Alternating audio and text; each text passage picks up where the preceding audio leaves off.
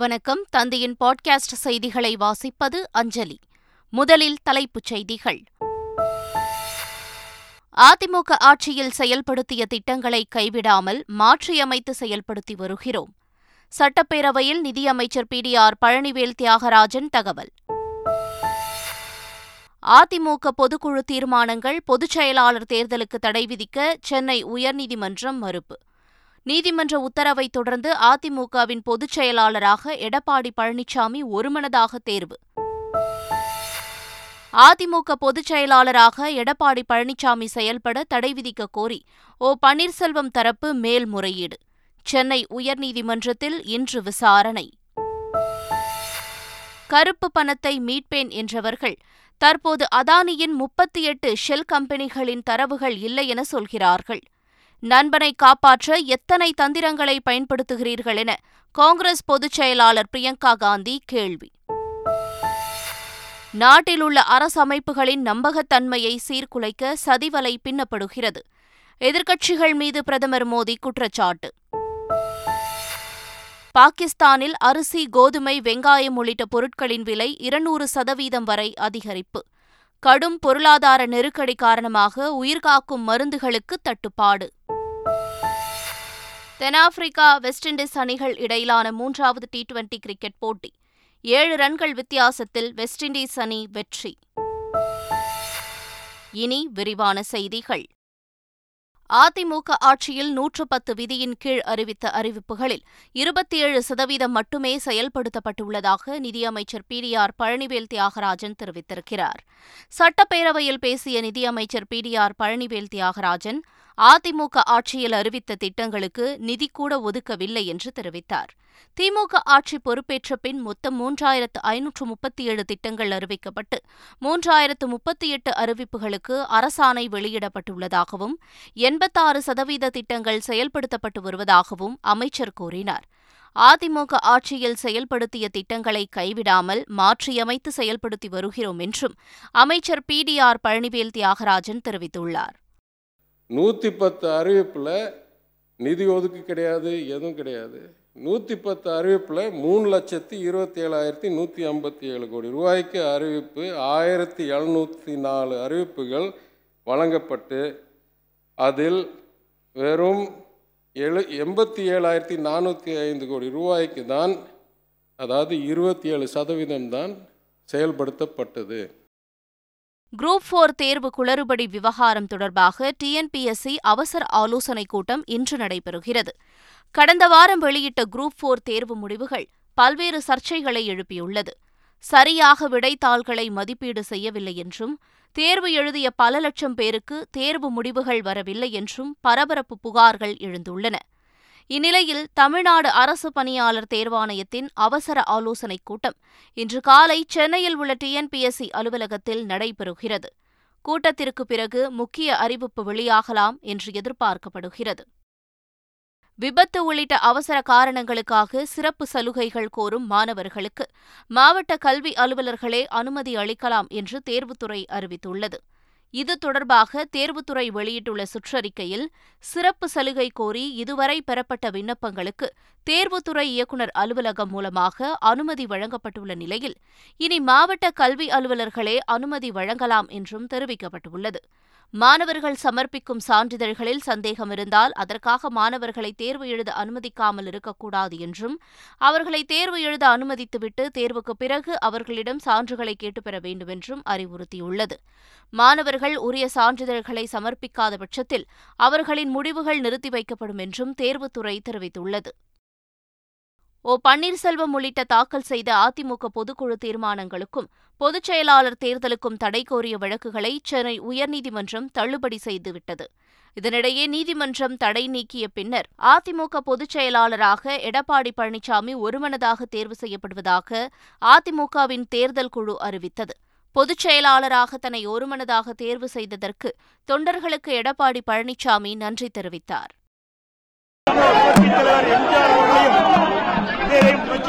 அம்மா இருவரும் தெய்வங்களை வணங்கி இன்றைக்கு பல்வேறு சோதனைக்கும் இடையிலே இருவரும் தலைவருடைய கனவை நனவாக்கும் விதமாக அனைத்து இந்திய அண்ணா அண்ணா திராவிட முன்னேற்ற கழக தோழர்களால் இன்றைய தினம் கழக பொதுச் செயலாளர் பதவியிலே போட்டியிட்டு இன்றைக்கு தேர்தல் அலுவலர் நியமிக்கப்பட்ட தேர்தல் அலுவலர்கள் இன்றைக்கு கழக பொதுச் செயலாளராக என்னை அறிவித்திருக்கின்றார்கள். அனைத்து இந்திய அண்ணா திராவிட முன்னேற்ற கழகத்தினுடைய அனைத்து தொண்டர்களுக்கும் நிர்வாகிகளுக்கும் மனமான நன்றியை சமர்ப்பிக்கின்றனர். இந்நிலையில் தனி நீதிபதி கே குமரேஷ் பாபு தீர்ப்பை எதிர்த்து பன்னீர்செல்வம், மனோஜ் பாண்டியன் உள்ளிட்டோர் மேல்முறையீட்டு மனுக்களை தாக்கல் செய்தனர். இந்த வழக்கில் உத்தரவு பிறப்பிக்கப்படும் வரை அதிமுக பொதுச் செயலாளராக எடப்பாடி பழனிசாமி செயல்பட தடை விதிக்க கோரிக்கை வைத்துள்ளனர். இந்த மனு மீது சென்னை உயர்நீதிமன்றம் இன்று விசாரணை நடத்துகிறது. இதனிடையே உண்மையான அதிமுக நாங்கள்தான் என்பதை நிரூபிப்போம் என OPS ஆதரவாளர் வைத்திலிங்கம் தெரிவித்துள்ளார். தனி நீதிபதியுடைய தீர்ப்பு இறுதியானது அல்ல. பின்னடைவில்லை. எது பின்னடைவு? அதெல்லாம் பின்னடைவு. இதுவரைக்கும் எந்த பின்னடைவும் இல்லை. மக்கள் மன்றத்தையும் சந்திக்க இருக்கிறான். நாங்க தான் உண்மையான அதிமுக என்பதை நிரூபிப்போம். அதாவது இந்த இப்போ எங்களுடைய வழக்கு நடந்துகிட்டு இருக்கு.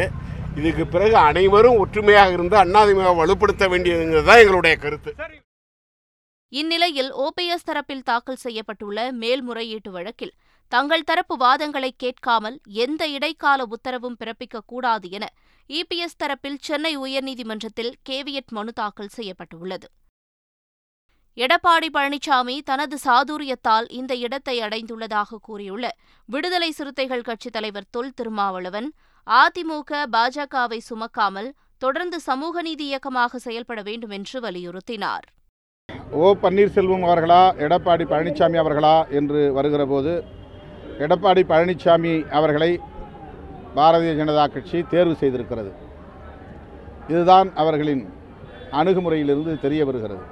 சட்டப்பூர்வமாக அவர்கள் வென்றிருக்கிறார்கள், நீதிமன்றத்திலே தீர்ப்பு பெற்றிருக்கிறார்கள் என்கிற தோற்றம் உருவாக்கப்பட்டாலும் இதில் பாரதிய ஜனதா சங் பரிவார்களின் ஆதரவும் பின்னணியில் இருக்கிறது என்பதை மறுக்க முடியாது. எடப்பாடி அவர்கள் தன்னுடைய சாதுரியத்தால் இந்த இடத்தை அடைந்திருக்கிறார். அவருக்கு ஏதோ ஒரு வகையில் சங் பரிவார்களும் துணையாக இருக்கிறார்கள் என்று யூகிக்க முடிகிறது.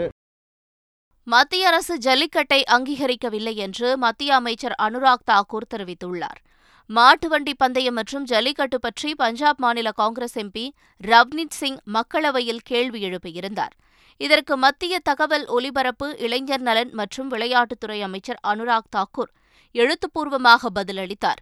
அதில் ஜல்லிக்கட்டு, மாட்டு வண்டி பந்தயம் உள்ளிட்ட போட்டிகளை அங்கீகரிக்கவில்லை என்றார். மாட்டு வண்டி பந்தயம், ஜல்லிக்கட்டு போட்டியை ஊக்குவிக்கும் திட்டமும் இல்லை என்றும், கிராமப்புற வீரர்களை ஊக்குவிக்கும் கேலோ இந்தியா உள்ளிட்ட எந்த திட்டத்தின் கீழும் ஜல்லிக்கட்டு இல்லை என்றும் தெரிவித்திருக்கிறார். ஆதார் எண்ணுடன் பான் கார்டை இணைப்பதற்கான காலக்கெடு ஜூன் 30 வரை நீட்டிக்கப்பட்டுள்ளது. இதற்கான காலக்கெடு கடந்த ஆண்டு மார்ச் 31 நிறைவடைந்துவிட்டது. இந்நிலையில் 2022 ஏப்ரல் 1 முதல் 2023 மார்ச் 31 ₹1000 அபராதத்துடன் ஆதார் பானை இணைக்கலாம் என்றும், அதற்குள் இணைக்கப்படவில்லை என்றால் பான் கார்டு செயலிழந்துவிடும் என்றும் மத்திய அரசு தெரிவித்திருந்தது. இந்நிலையில் காலக்கெடுவை மேலும் 3 மாதங்களுக்கு நீட்டித்து ஜூன் 30 வரை கால அவகாசம் வழங்கப்பட்டுள்ளது. இந்த அவகாசத்திற்குள் ஆதார் மற்றும் பான் அட்டையை இணைக்கவில்லை என்றால் ஜூலை 1 முதல் பான் கார்டு செயலிழந்துவிடும் என்றும் மத்திய அரசு தெரிவித்துள்ளது. ராகுல்காந்தி தகுதி நீக்கம், அதானி குழும முறைகேடு விவகாரம் காரணமாக காங்கிரஸ், திமுக உள்ளிட்ட கட்சிகள் அமளியில் ஈடுபட்டதால் நாடாளுமன்ற இரு அவைகளும் முடங்கின.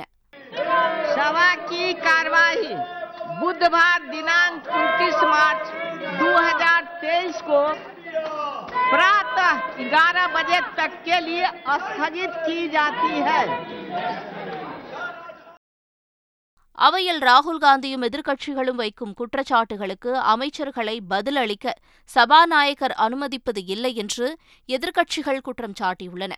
இந்த நிலையில் மக்களவை சபாநாயகர் ஓம் பிர்லாவுக்கு எதிராக நம்பிக்கையில்லா தீர்மானம் கொண்டுவர காங்கிரஸ் திட்டமிட்டுள்ளதாக தகவல் வெளியாகியுள்ளது. பிரதமர் நண்பராக இருக்கும்போது அதானிக்கு என்ன பயம் என்று காங்கிரஸ் பொதுச் செயலாளர் பிரியங்கா காந்தி கேள்வி எழுப்பியுள்ளார். இது தொடர்பாக தனது ட்விட்டரில் பதிவிட்டுள்ள அவர், 2014ஆம் ஆண்டுக்கு முன்பு வெளிநாட்டில் உள்ள கருப்பு பணத்தை மீட்பேன் என்று கூறியவர்கள் தற்போது அதானியின் 38 ஷெல் கம்பெனிகளின் தரவுகள் இல்லை என்று சொல்கிறார்கள் என்று குறிப்பிட்டிருக்கிறார். வாவ் மோடி வாவ், என்ன ஒரு நட்பு! உங்கள் நண்பனை காப்பாற்ற எத்தனை தந்திரங்களை பயன்படுத்துகிறீர்கள் என்றும் அவர் கேள்வி எழுப்பியுள்ளார். நாட்டிலுள்ள அரசமைப்புகளின் நம்பகத்தன்மையை சீர்குலைக்க சதிவலை பின்னப்படுகிறது என்று பிரதமர் நரேந்திரமோடி தெரிவித்துள்ளார்.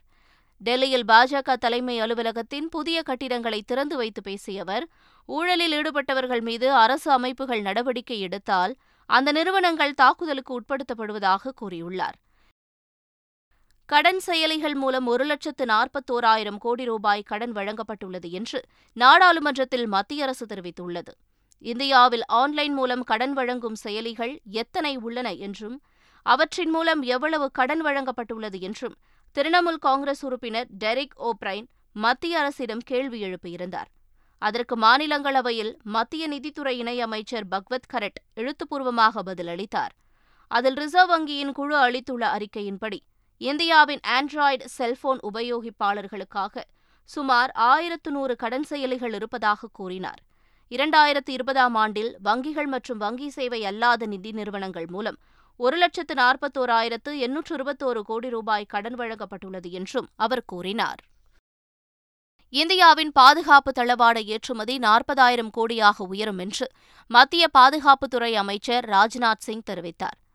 சிம்பயோசிஸ் இன்டர்நேஷனல் பல்கலைக்கழகத்தால் ஏற்பாடு செய்யப்பட்டிருந்த தேசத்தை கட்டியெழுப்புவதில் இளைஞர்களின் பங்கு என்ற நிகழ்ச்சியில் பேசிய ராஜ்நாத் சிங், 2014ஆம் ஆண்டு 900 கோடியாக இருந்த இந்திய பாதுகாப்பு தளவாட ஏற்றுமதி சுயசார்பு இந்தியா திட்டத்தால் இன்று 16,000 கோடியாக உயர்ந்துள்ளது எனவும் இது வரும் 2026ஆம் ஆண்டுக்குள் 40,000 கோடியாக உயரும் என்றும் நம்பிக்கை தெரிவித்தார். 22 வளரும் நாடுகளை திவால் நிலையிலிருந்து மீட்க கடந்த 13 ஆண்டுகளில் சீனா $2,400 கோடி கடன் உதவி அளித்துள்ளது. இலங்கை, பாகிஸ்தான், துருக்கி உள்ளிட்ட பல்வேறு நாடுகளுக்கு பெல்ட் மற்றும் சாலை திட்டத்தின் கீழ் கடந்த 20 ஆண்டுகளில் பல $1,000 கோடி சீனா கடன்களாக வழங்கியுள்ளது. இவற்றின் மூலம் அந்நாடுகளை சீனாவுடன் இணைக்கும் நெடுஞ்சாலைகள், ரயில் பாதைகள், துறைமுகங்கள் உள்ளிட்ட பல்வேறு உள்கட்டுமான திட்டங்கள் நிறைவேற்றப்பட்டன. ஆனால் ஏராளமான திட்டங்கள் பொருளாதார ரீதியாக தோல்வியடைந்ததால் இதற்காக பெற்ற கடன்களை திருப்பி செலுத்துவதில் சிக்கல்கள் ஏற்பட்டன. சிக்கல்களிலிருந்து இந்நாடுகளை மீட்க சீனா $2,400 கோடி அளவுக்கு புதிய கடன்களை அளித்துள்ளதாக உலக வங்கி மற்றும் 8 டேட்டா அமைப்பு வெளியிட்ட ஆய்வறிக்கையில் தெரிவிக்கப்பட்டுள்ளது. கடும் பொருளாதார நெருக்கடியில் சிக்கியுள்ள பாகிஸ்தானில் உயிர்காக்கும் மருந்துகளுக்கு தட்டுப்பாடு ஏற்பட்டுள்ளது. 55 லட்சம் கோடி ரூபாய் கடன் சுமையில் சிக்கியுள்ள பாகிஸ்தானில் விலைவாசி உயர்வு விகிதம் 31% அதிகரித்துள்ளது. இதன் காரணமாக மருந்து விலைகள் கட்டுப்பாடு காரணமாகவும் உயிர்காக்கும் மருந்துகள் இறக்குமதி நிறுத்தப்பட்டு அவற்றிற்கு கடும் தட்டுப்பாடு உருவாகியுள்ளது.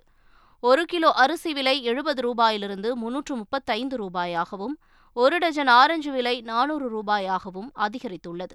வெங்காய விலை 228%, கோதுமை மாவு விலை 120%, சமையல் எரிவாயு விலை 108% அதிகரித்துள்ளன.